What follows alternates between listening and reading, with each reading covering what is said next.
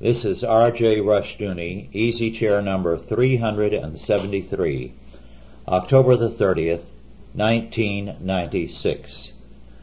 And I have with me, as usual, Douglas Murray, Andrew Sandlin, and Mark Rushdoony. Before proceeding with our discussion this evening, I'd like to pass on to you something that uh, calls for your cooperation. We have had suggestions about a somewhat different format. One thing uh, that was requested that we do more book reviews, and we're going to do that this evening.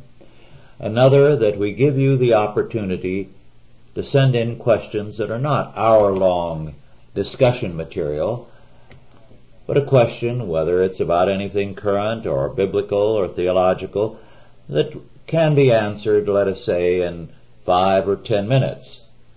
Uh, so please, if this meets with your approval, and it does with some of you we know, do send in those questions. If you have any other ideas about what you'd like us to do on these easy chairs, let us know. We are here to try to help you in any way we can and at the same time promote a particular faith and perspective.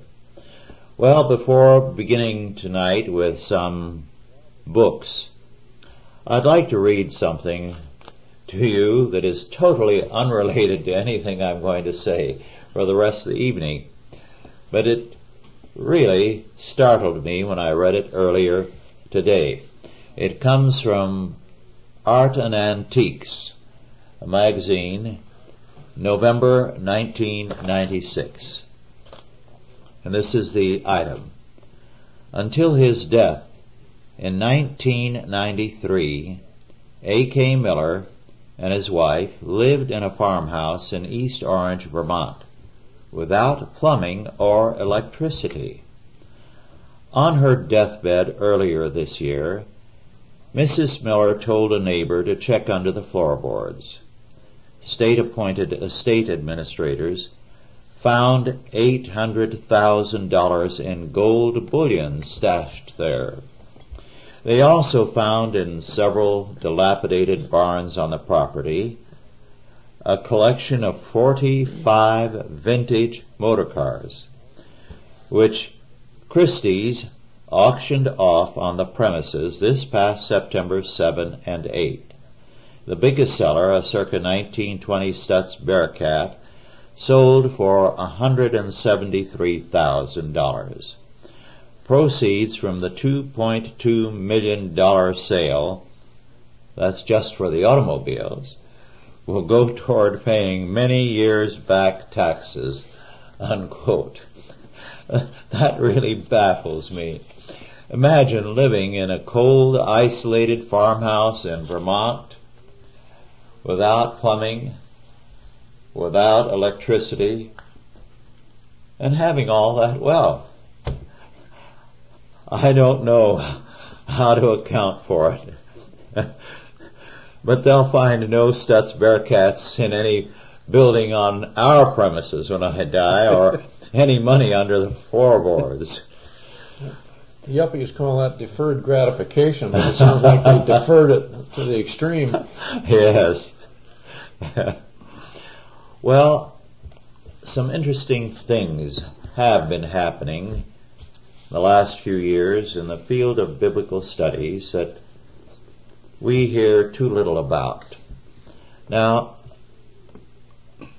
with the Enlightenment, the hostility to the Bible and to the New Testament became very vocal. Some of the earliest critics attacked the Old Testament and the New Testament equally. Behind this there was a veiled hatred. The attack on the Old Testament and uh, treating it as a collection of myths and the same with the New was a part of the hostility to the Jews of Europe. Then the attack on the New Testament was a part of the increasing hostility to Christianity on the part of the Enlightenment. One scholar of the last century went so far as to say that the idea that Jesus had ever lived uh, was a myth. There was no such person as Jesus. The whole of the New Testament was a collection of uh, inventions and myths, fables, embodying supposedly a lot of uh, things from other religions. One person wrote about supposedly 27 or more crucified Christs in other religion, all of which was nonsense. Well, this kind of thinking was very prevalent in the universities, beginning in Germany, but spreading elsewhere. In fact, a great deal of the cynicism began with the deists in England and spread to the continent, and later concentrated on biblical studies in Germany. When I was a seminary student, the JEDP hypothesis was, of course, dominant and still is in most seminaries in the United States and abroad. According to this thesis, the Pentateuch, or the five books of Moses, really are a compilation of four different strands spread out over a period of perhaps a thousand years. And the redactors took these four strands and wove them together. Since then, of course, they have insisted that these four strands were made up of many more strands. So it's become an endless thing. In fact, uh, at least one prominent professor required every student to go through the Pentateuch, the five books of Moses, and with different colors of crayon, mark each verse whether it belonged to J, E, D, P, and some belonged in part to all four. So that supposedly a single sentence or a single verse in the Pentateuch was just picked up out of four different documents over a period of about a thousand years. Well, of course, the whole idea is ridiculous. There is no such expert textual criticism. We know that uh, Shakespeare had collaborators in some of his plays men with a very different style of writing, dramatists, all of them. Nobody can go through the plays we vaguely know had other collaborators and say, this line is Shakespeare's and this is not. Or this speech is authentic Shakespeare and this one involves Fletcher or somebody else. They cannot do it. But supposedly they can do it with near infallibility where the Bible is concerned, which makes clear how false the whole premise is. I recall years and years ago when I was a student reading one account by I believe a British scholar of note, published in the Hibbert Journal, which said that uh, there had been no Jesus. The whole of it was made whole cloth when Stephen was martyred and they wove tales around Stephen and made him ultimately the Jesus and the Savior. Well, this kind of thinking has captured all the mainline Protestant churches and it has conquered Eastern Orthodox churches, and of course, the Roman Catholic Church, which back in the 50s and, and its, and through its, uh, Pontifical Institute for Biblical Studies made clear as a starting point that the first 11 chapters of Genesis were not historical. So that what Pope John Paul II recently stated, namely that uh, Darwin is right and evolution is true, is simply a logical development of something that began in the 50s. But certain things have been happening that uh, you won't hear too much about. One of our staff members, David Estrada in Spain, together with William White Jr., in 1978 through Thomas Nelson, published the book, The First New Testament. And the book was a very, very important one because what they found was that as scholars had begun to examine uh, a few little strands of old manuscripts, particularly O'Callaghan, his research, they found that the style of writing, the script used, the paper and more indicated a very early date. Because it was during the first century that there were changes in writing and in production of books. So instead of these scraps being ancient uh,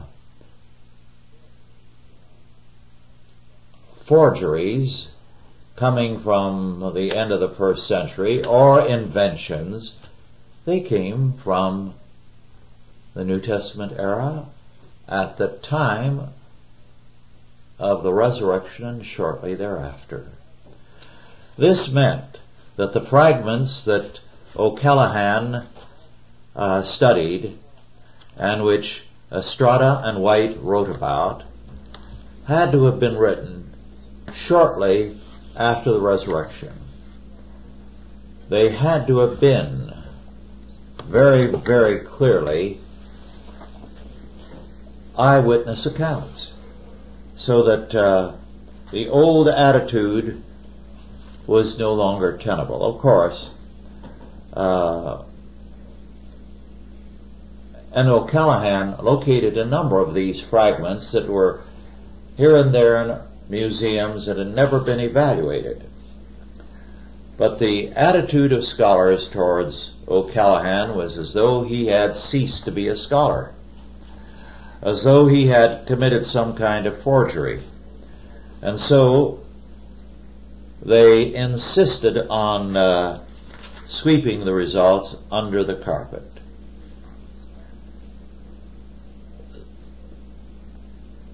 Well, these scrolls that he deals with in this book were written in a style that at that time, AD 50 to 70, was already past its prime. So by the providence of God, there was a stylistic change then. So everything about these manuscripts indicates they are extremely early. Well, now along comes another work, a very important one, just published in uh, 1996, published in this case by Doubleday, written by Carsten Peter Thiede, T-H-I-E-D-E, a German scholar, and Matthew d'Ancona, an English editor. And the title, Eyewitness to Jesus. Amazing new manuscript evidence about the origin of the Gospels. The uh, blurb on the book cover begins by saying, Christmas Eve 1994 would have come and gone like any other had it not been for three tiny papyrus fragments discussed in the Times of London's sensational front page story. The avalanche of letters to the editor jarred the world into realizing that Matthew d'Ancona's story was as big as the discovery of the Dead Sea Scrolls. The flood of calls received by Dr. Carsten Peter Thiede, the scholar behind the story, and the international controversy that spread like wildfire give us an inkling as to why the Magdalen Papyrus has embroiled Christianity in a high stakes tug of war over the Bible. And Thiede and d'Ancona boldly tell the story of two scholars a century apart who stumbled on the oldest known remains of the New Testament, hard evidence that St. Matthew's Gospel is the account of an eyewitness to Jesus. Well, you can imagine uh, how this upset the whole theological establishment. And the scholars were very, very much upset. Upset with these two men, upset with their conclusions, and determined to well, ridicule them out of existence, although they could come up with no hard evidence. The gist of this was that the Gospels were written by eyewitnesses shortly after the events they described. Anyone who has read the Gospels knows from a reading of them that uh, end of Acts as well and of Revelation that they assume that Jerusalem is still standing. Was destroyed in the War of 66 AD. They give very specific and precise locations as to where this or that was. Well, the manuscript evidence confirms the authenticity of what Matthew, Mark, Luke, and John had to say from an historical point of view. Now, the two scholars who wrote this book are not orthodox, unlike uh, Estrada and White. In the latter part, they make qualifications about the Orthodox faith, which indicates that they're not a party to the same theology as Estrada and White. But although this book has been featured by a book club in the United States, it has not gotten much in the way of reviews. And I suspect, like Estrada and White's book, it will be quietly forgotten as quickly as they can forget it because they do not like the implications of it. It tells us that the Gospels are exactly what they claim to be accurate eyewitness accounts of the events they describe.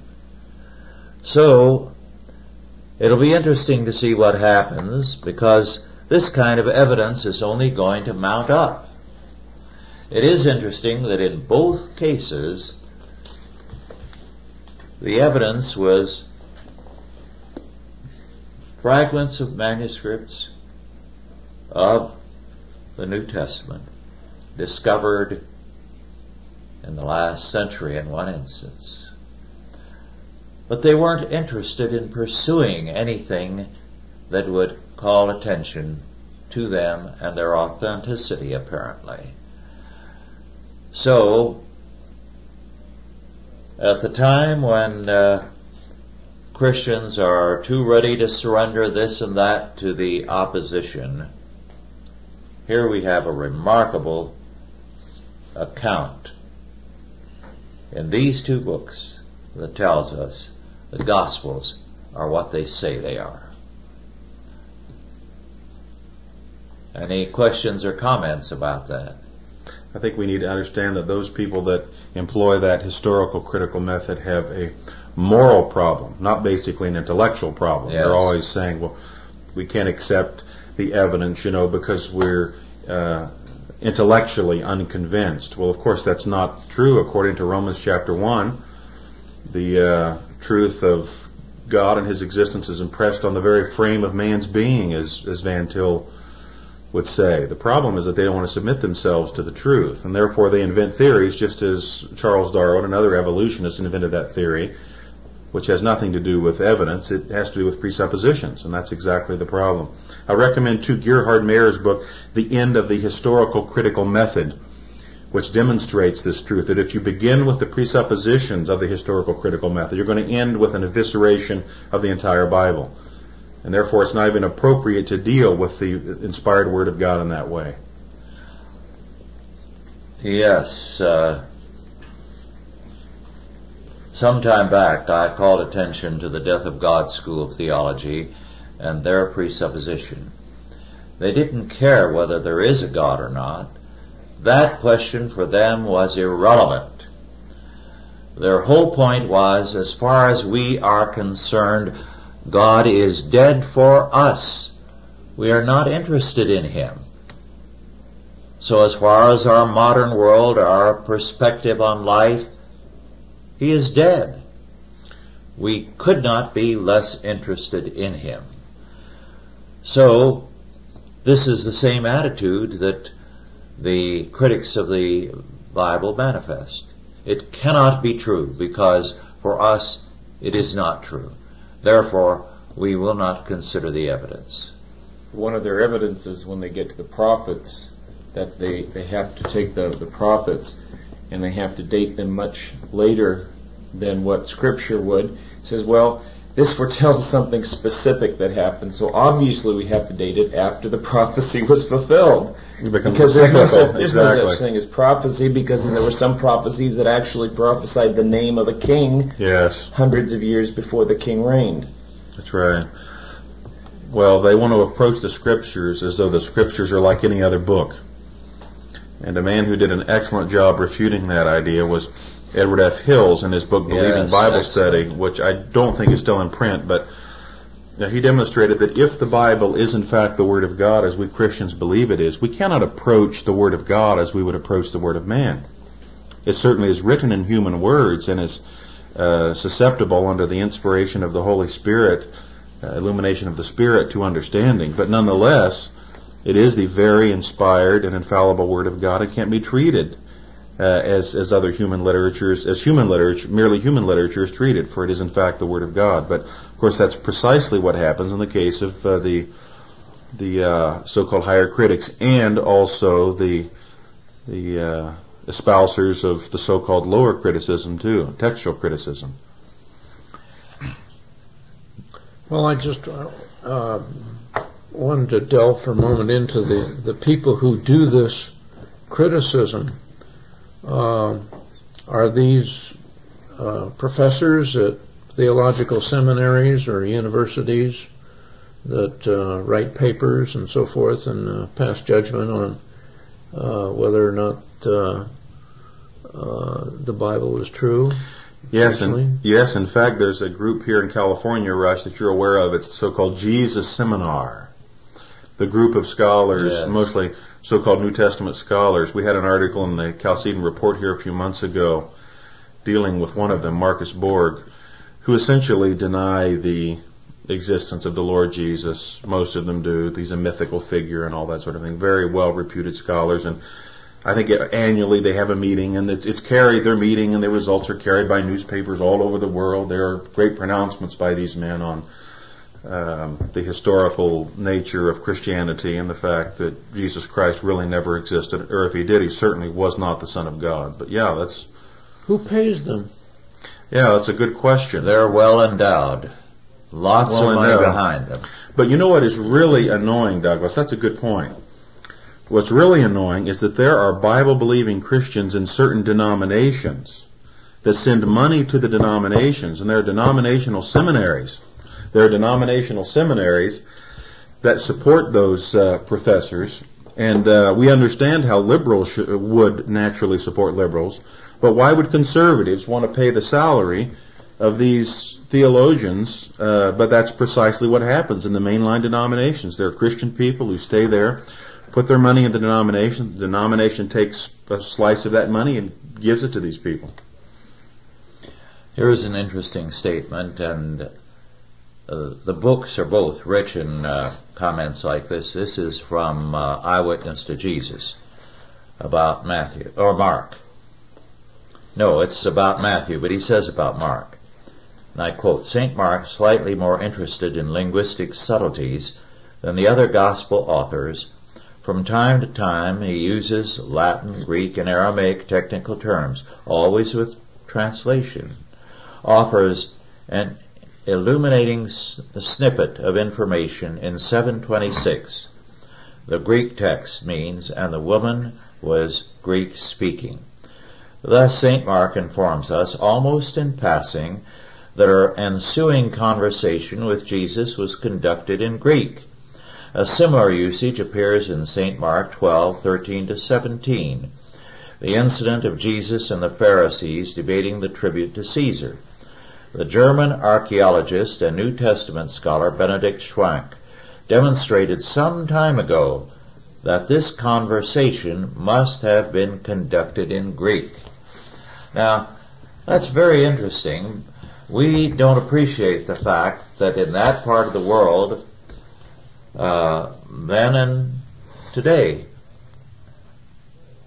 because there are so many cross currents of peoples and uh, differing languages for business, most people speak more than one language. So that it was not uncommon for people in Palestine then to speak three languages and possibly more with equal fluency. Uh, my father, I believe, uh, knew five languages, and it was not unique for him. It made it a bit difficult for me as a child because when my folks did not want me to know what they were talking about, they'd switch to one of these other languages, whereas I had only two, Armenian and English. Well, if the Christian community that claims to believe the Bible from cover to cover does not follow through on the leads these men are providing, they will be answerable to God. They have not followed through on uh, uh, David Estrada and White's book. At the time, I gave away about 20 copies to various scholars. Never heard a reaction from any.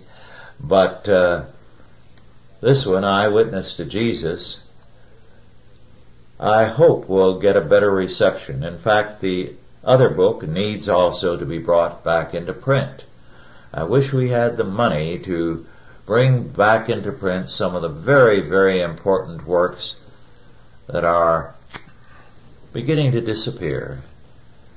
So I urge you to try to get eyewitness to Jesus. It's a bit technical at points, but it is very important reading. And anyone who has an interest in Christian scholarship, by all means, should get and read Eyewitness to Jesus. Another book that I'd like to have us consider is an important one published in, I believe, 1991. Signs of the Times, Deconstruction and the Fall of Paul de Man, written by David Lehman. Paul de Man was a scholar who was originally in Belgium, Belgium and then brought over to a major American university. He was the father, with Derrida, of deconstructionism. deconstructionism in effect says there is no meaning. The idea of meaning is irrational. And therefore, to insist on meaning is uh, really uh, absurd. When you read something, make up your own meaning. So you can read uh, Shakespeare and make him mean something that is totally contemporary. Their uh, premise is that meaning is fascist. Meaning is fascist. Why? Well, meaning implies that there is an overall governing truth, an overall governing meaning. Well, if you deny God, you are going to say the universe is meaningless, and therefore you invent your own meaning. Uh, Paul de Man was himself a Nazi who concealed his background, very definitely anti-Jewish, and yet after his death and the exposure of what he was, scholars were busy making excuses for him. Now, before we go into deconstruction and de Man, I'd like to call attention to an article also in Art and Antiques about Jasper Johns, an American iconoclast, whose art is deconstructionist. Now he doesn't use that term, but it is a denial of meaning. Everything in his art is in contempt of meaning. In fact, uh, his idea is to make people have a sense of life. And I quote, you may have to choose how to respond, and you may respond in a limited way, but you have been aware that you are alive, unquote. Uh, I've never been unaware that I'm alive. and, and that's the kind of gobbledygook that uh, follows. Uh, he goes beyond Jackson Pollock, who said, look, any paint mark is okay. In other words, it's art. So what Jasper Johns has done is to work to create an art that is deconstructionist, that works against the idea of meaning, of an overall truth of any connection between reality, which is denied, and and the art. Uh, one artist says about uh, Jasper Johns, we sense there's a code there that we might unravel if only we look long enough. Among the kinds of art that Jasper Johns has produced has been the skin prints, in which he coats his body with oil and lies down on paper. These are highly prized work of art. You didn't know you could be a great artist, did you? And uh, one uh, scholar, Elizabeth Murray, uh, praises him, and I quote, as at a D as a deep doubter who raised questions on every level. In other words, you're profound nowadays if you question everything, no matter how childishly you do so. Every generation of university students has a certain percentage of campus windbags who spew this irrational garbage, and I don't care what generation it is. Uh, all you have to do is walk around any campus And Yes. you hear these people soapboxing, making these irrational statements. And I think the guy that, that parodied this the the best was that uh, comedian. Uh, I can't remember his name. Uh, Professor Irwin Corey. You know, he'd start off in these long, rambling dissertations and wind up nowhere. I mean, it was a verbal Winchester Mystery Mansion. He just, you know, and it was just a perfect uh, parody of these campus windbags who launch on these uh, uh, senseless, irrational, useless, intellectually useless dissertations. Well, it is almost impossible to go to a college and university today and escape the influence of deconstruction. That's right. Let me quote from uh, David Lehman, the author, on page 52. Uh, he's writing about uh, the MLA, the Modern Language Association, which, when I was a student, was a very scholarly organization. Their papers on the great uh, writers, the poets, and all were gems of careful research. And uh, no paper ever got printed or was delivered by them that wasn't on a very high level. All right. But listen to this. And I quote, It is a commonplace wisdom among job seekers at MLA conventions that, as one told me at a recent gathering, if you want to make it in the criticism racket, you have to be a deconstructionist or a Marxist or a feminist. That's right.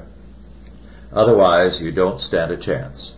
You're not taken seriously. You're on the fringe.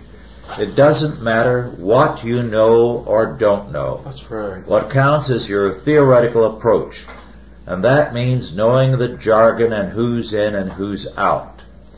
His companion agreed, adding ominously that to be a white male in academia today is by, like being a leper in the Middle Ages. Then the two went off to attend a session on the muse of masturbation. There would be papers on clitoral imagery and masturbation in Emily Dickinson.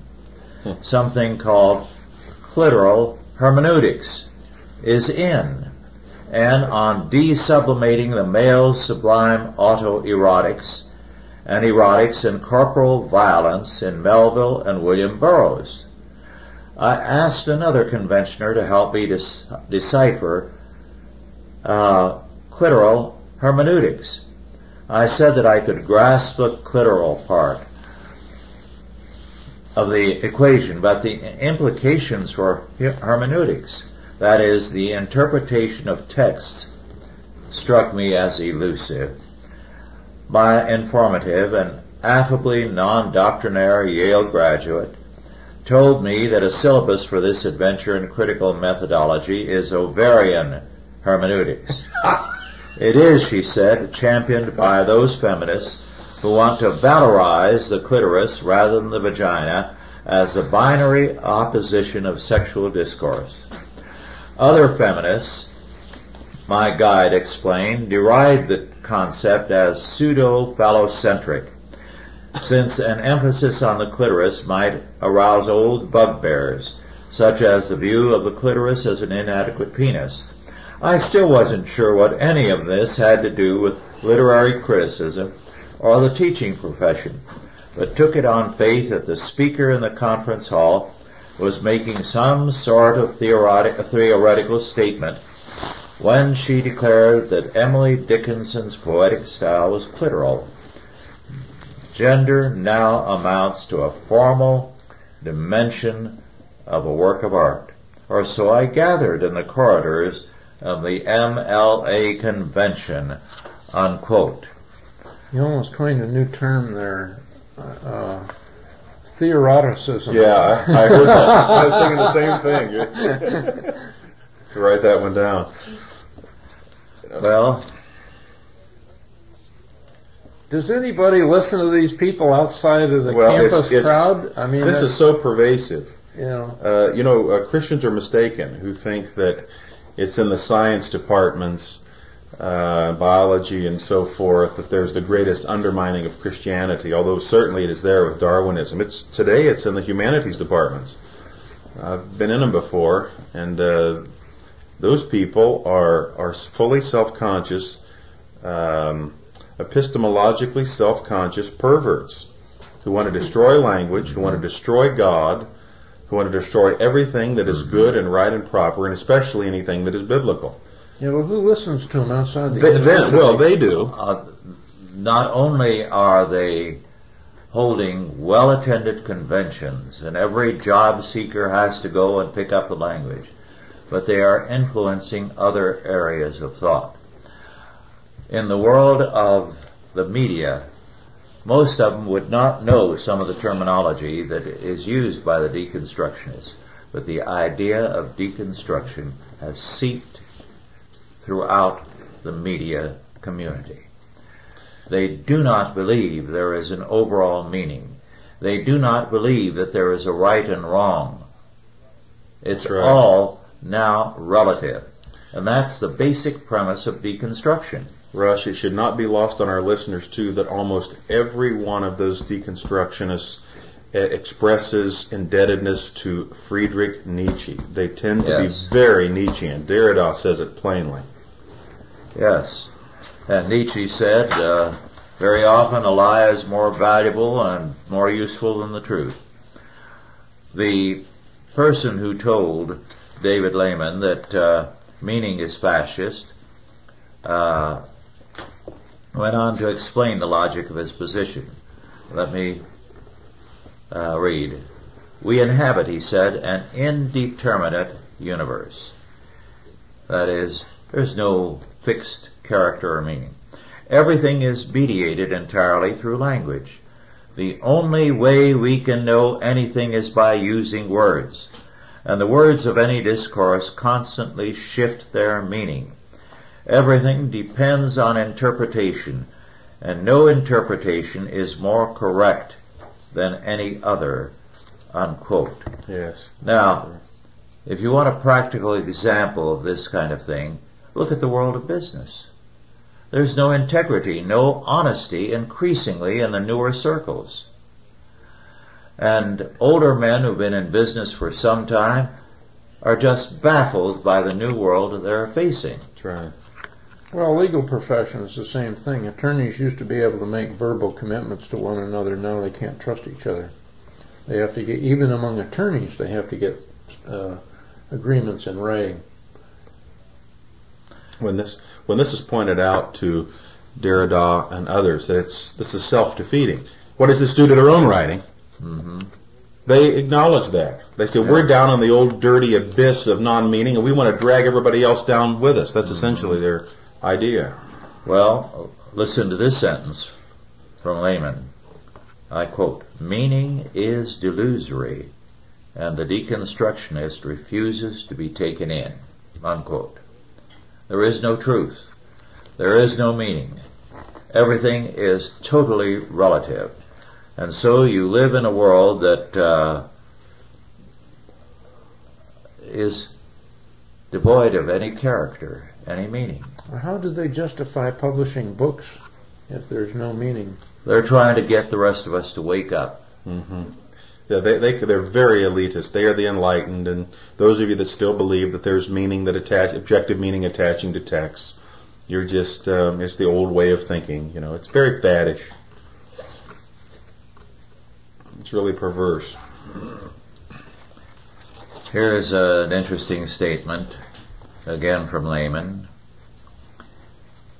In 1992, the incoming president of the Modern Language Association will be, this was written in 91, Houston A. Baker of the University of Pennsylvania, whose most famous pronouncement is that there is no difference choosing between Virginia Woolf and Pearl Buck, between high literature and the middlebrow sort, is no different from choosing between a hoagie and a pizza. Baker told a New York Times reporter, I am one whose career is dedicated to the day when we have a disappearance of those standards, unquote. Yes. Well, this tells you what the public schools are about. That's right.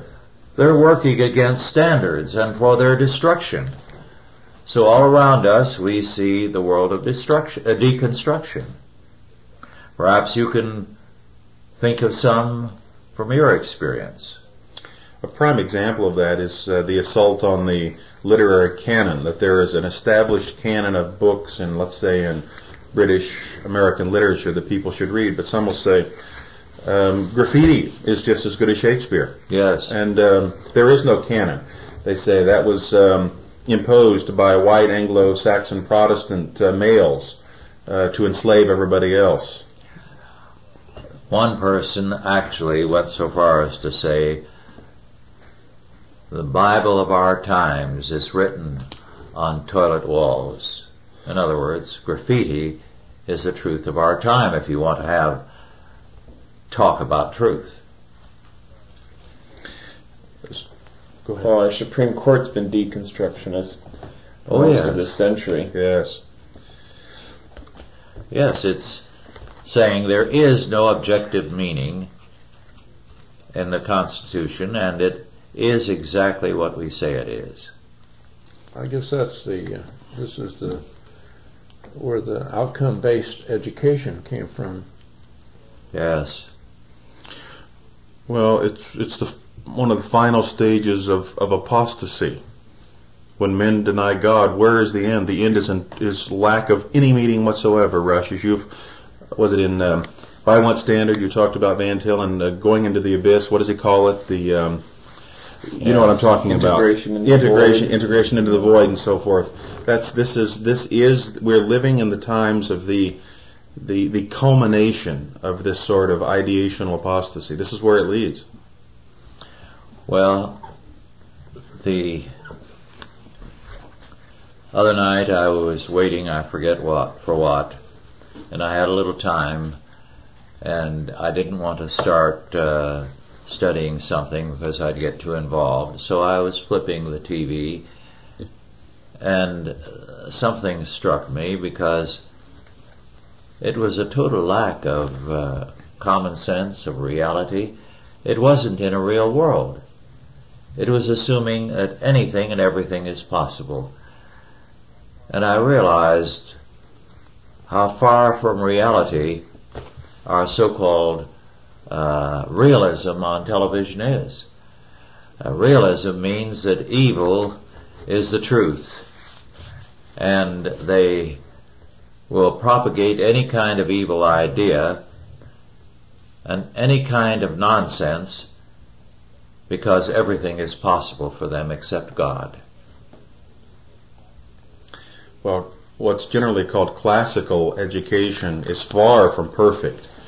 But even that is being destroyed today. Uh, the standards even of the so-called Greco-Roman classical education Yes. are being thrown aside in favor of this. Well, we are seeing a loss of reality increasingly. Um, I, I think it's rather startling that so many, many of our young people are out of touch with the real world. Their real world tends to be television, and uh, it seems to influence them more than the Bible, more than their parents. Going past a high school at lunchtime is an experience nowadays. It isn't the world that we knew at one time. You know, Russ, they have all of these filters that insulate them from life. That's a very good point. Uh, TV is an artificial phenomenon. So much of the radio and music are artificial, in the modern era, are artificial phenomena that insulate them from reality. That's a very good Uh, it's point. not only television and the films, it's also liquor and drugs. yeah. The extent to which youth today has no touch with reality is becoming appalling. We are regularly given uh, statistics that seem to indicate the drug scene is a little better. But then two or three years down the road, we were told it was very bad back then, but now it's improving. What can we believe anymore? The truth means nothing to anybody. It, you know, it's really seen. We're we're taping this in the, in the political season. It's really seen in the political sphere, is it not? Where the important thing is not substance but perception. You know, Yes. uh, reporters will speak that way. Well, the important thing is not the way it is, but the perception is this way, and the perception of what you said is this. Um, because that's the way people people think and reason in terms of what they see uh, and what goes on in their own minds. Almost like Kant, you know, it's all up here. Everything, all reality is is between your two ears. Um, that seems to be the era in which we're living. It, it's very frightening, actually. Every time I hear one of these guys on television, it's just as if there's a subtitle on there that says, this individual is an overpaid windbag. I mean, that's the first thing that pops into my head and, you know, Yeah. go to another channel. Mhm. That's not worth your time. That's right. If, there's anything favorable, favorable at all about all of this, is that I think that it's forcing, or it should at least force Christians to wake up to the battle that we're facing, uh, so that they won't be lulled to sleep anymore by just slight deviations. We have here a very serious, severe deviation from the faith. I mean, almost its opposite. And uh, one hopes that Christians will will wake up and, and enter the battle of pressing the crown rights of Christ in all areas of life. Well, deconstruction has one goal, the death of meaning. And the death of meaning is really the death of life. Man is a meaning oriented, God created person. And if you uh, destroy meaning, you destroy life. You also destroy sanity. Yes. Mm-hmm. And that's why we are seeing uh, sanity endangered. Well, it's why uh, young people commit suicide. It's why That's right. uh, people um uh, are killing themselves with uh, alcohol and food. Uh, they're they're looking for any kind of a uh, of a narcotic to free them from this insanity. hmm If you are alive and you're in God's universe, you can take a great deal of grief and trouble, horrors, and survive because you know there's a basic and ultimate meaning that will override everything. That's right. that Romans 8:28 is true that all things work together for good to them that love God to them who are the called according to his purpose but uh, not so if there is no meaning then your life is going to be a long long flight from reality uh, because you can't face the world as it is and Proverbs 8 36 is right. All they that hate me love death. And we are seeing the love of death increasingly manifest in our culture. And that's why we're going to win. That's right. We are the people of life. We are the people of victory. This is the victory that overcometh the world, even our faith. So we can go through a great deal in the way of troubles, but we are the survivors. Our enemies are on the path of destruction, and we have the promises of God. That's the difference. I mean, they engage in self-destructive thinking and self-destructive behavior. But Rush, as you indicated, the future is bright for Christians because we will uh, we will outlive them, and our covenant seed will outlive them. Well, our time is nearly over, but let me say this. I think it's uh, ironic and fitting that we who are the Christian Reconstructionists now have so obvious an enemy, the Deconstructionists. That's right. And the term deconstruction is a combination, self-consciously, of two words, destruction and construction. So they are deconstructionists. What has been constructed, they are going to destroy. Well, thank you all for listening and God bless you. And don't forget if you have uh, questions, please send them to us. Thank you and God bless you.